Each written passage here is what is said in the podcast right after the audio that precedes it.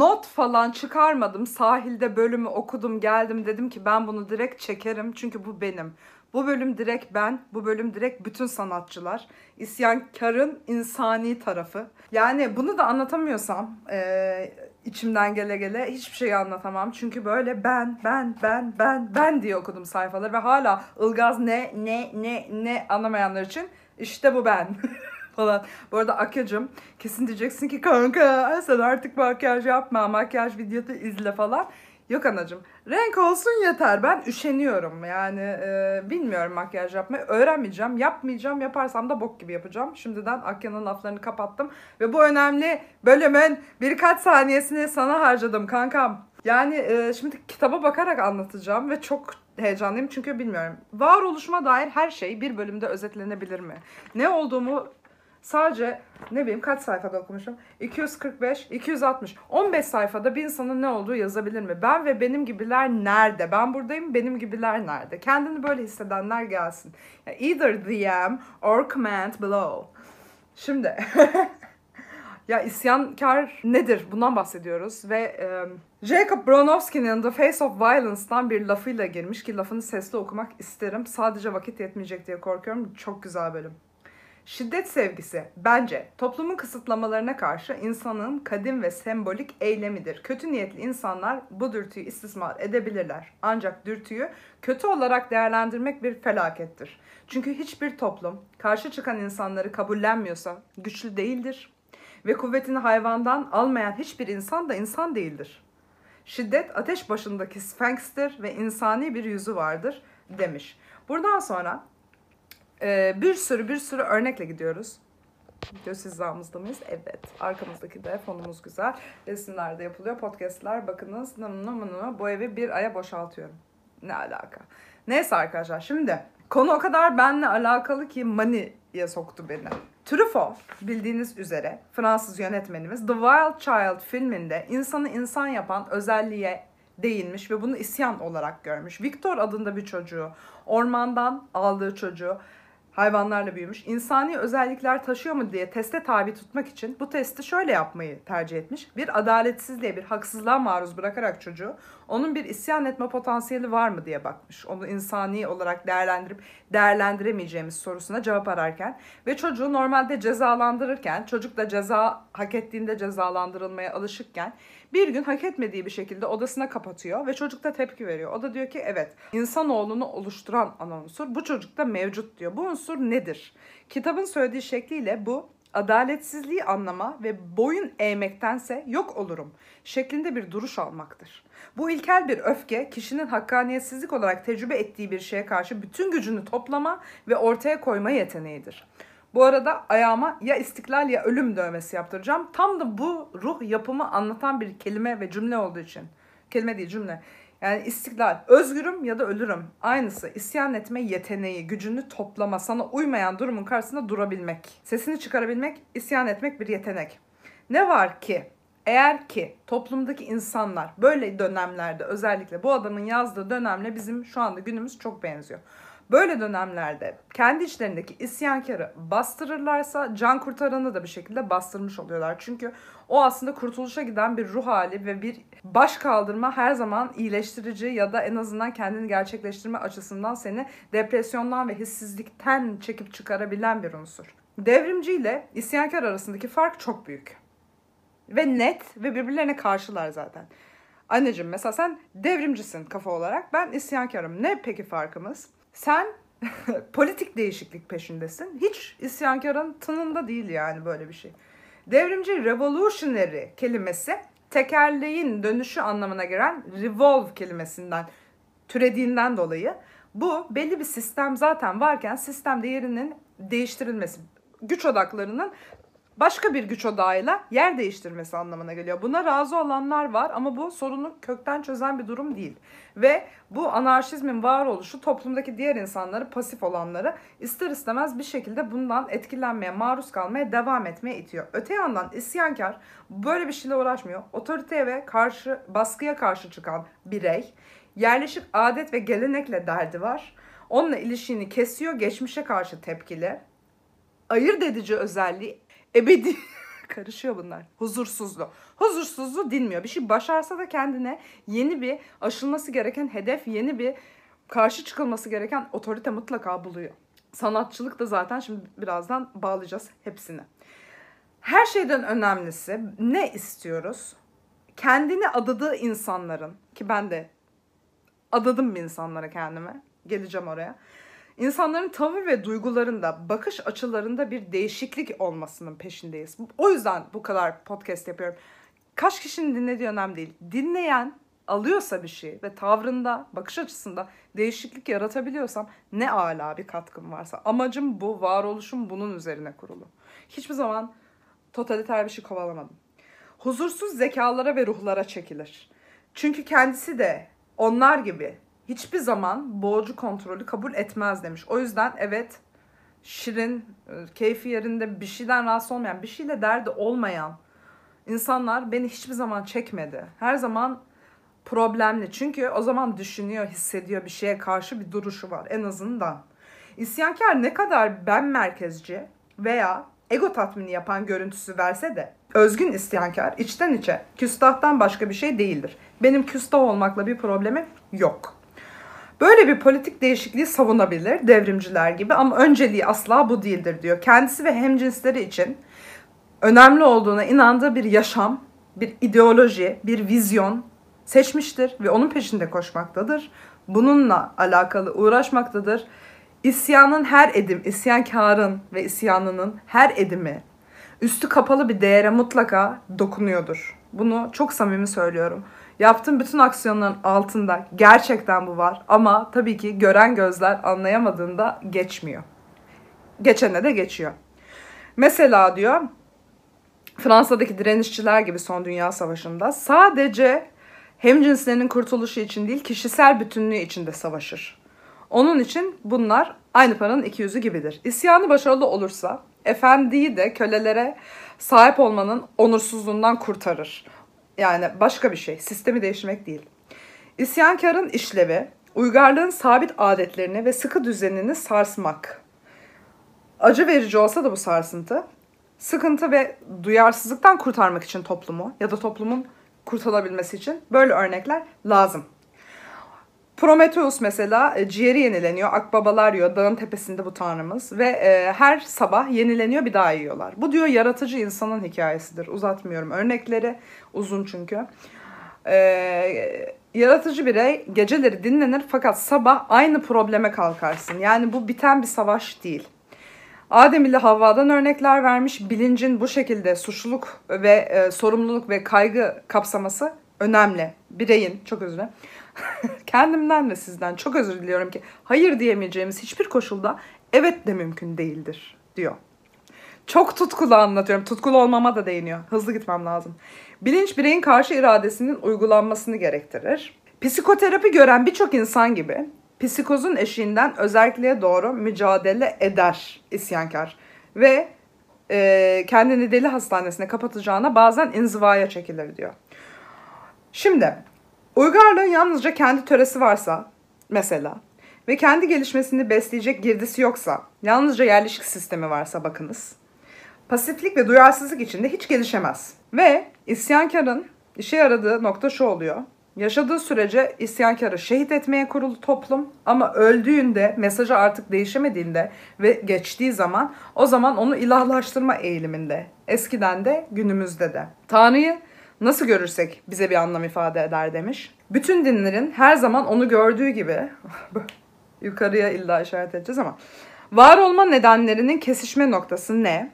Yaşamın belirli bir yönü yani kader yönü Tanrı'nın. Bir de insanın kendi ruhsal içgörü yeteneği olarak Tanrı var. O da birey olarak insanın özel yönü. Bu ikisini beraber alabilirsek Tanrı algısı olarak çok anlam ifade ediyor. İsyankar ve toplum bir diyalektik mutlaka beraber olmalı. İsyankar kimliğine saygı duyulmasında ısrar eder. Toplumun baskıcı taleplerine karşı entelektüel ve ruhsal bütünlüğünü korumak için mücadele eder. Her gün yaptığım şey. Birey ve toplum, kişi ve grup, insan ve topluluk bunlar hep yalnız beraber var olabiliyor. Yani toplum yasa dışı hareketleri kınasa da sağlıklı ve canlı bir toplumda bunların var olması mutlaka gerekiyor. Çünkü sadece yukarıya doğru ve daha iyiye doğru giden bir şey değil toplum. Aynı zamanda aşağıya doğru giden derinleşen de bir şey. Gerçekten de isyan sadece otoriteye, statikoya ve geleceğe bakmıyor. Aslında derdi geçmişle. Özel olarak geçmişi bu kadar benimsemişlerle. Fakat isyankar toplumda o kadar bağımsız değil. Neden? Toplumun dilini kullanıyor, kültürünü kullanıyor. Onun içinde doğmuş, ona karşı geliyor. Bir beraber var olma var reform yapmaya çalışanlarla be- birlik oluyor diğer toplumda. Henüz bulamadığım o birliği neredesiniz acaba? ee, bireyi baskı altına almak toplumun doğasında vardır. Hannah Arendt diyor ki buna nasıl şaşırıyorlar? Zaten diyor toplumun doğasında diyor. Olay bu diyor yani. Bizi doğru eğiten bir toplum bekliyoruz. Anne babamız başkası olsaydı daha iyi olurdu diye düşünmek gibi. Fakat böyle bir şey yok. Bizim biz olmamız için gerekli olduğunu kabul etmemiz gerekiyor. Toplum biziz aynı zamanda çünkü. Aile de biziz aynı zamanda.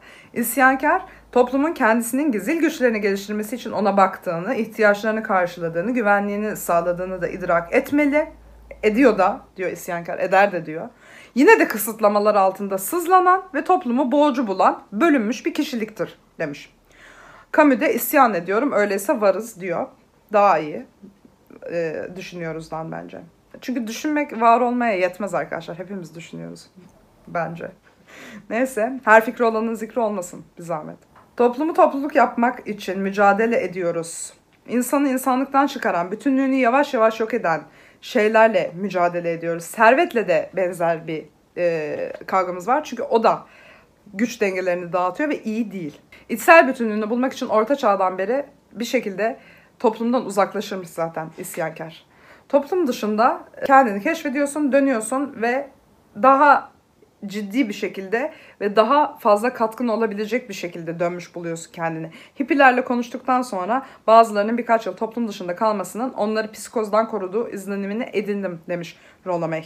Şimdi çok önemli. Hiç kimse toplumun dışına çıkan kimsenin akıl hastanesinde bir süre yatmak yerine işleri çözmenin daha tatmin edici hem de işin içindeki herkes için daha ucuz bir yolunu bulduğunu yatsıyamaz.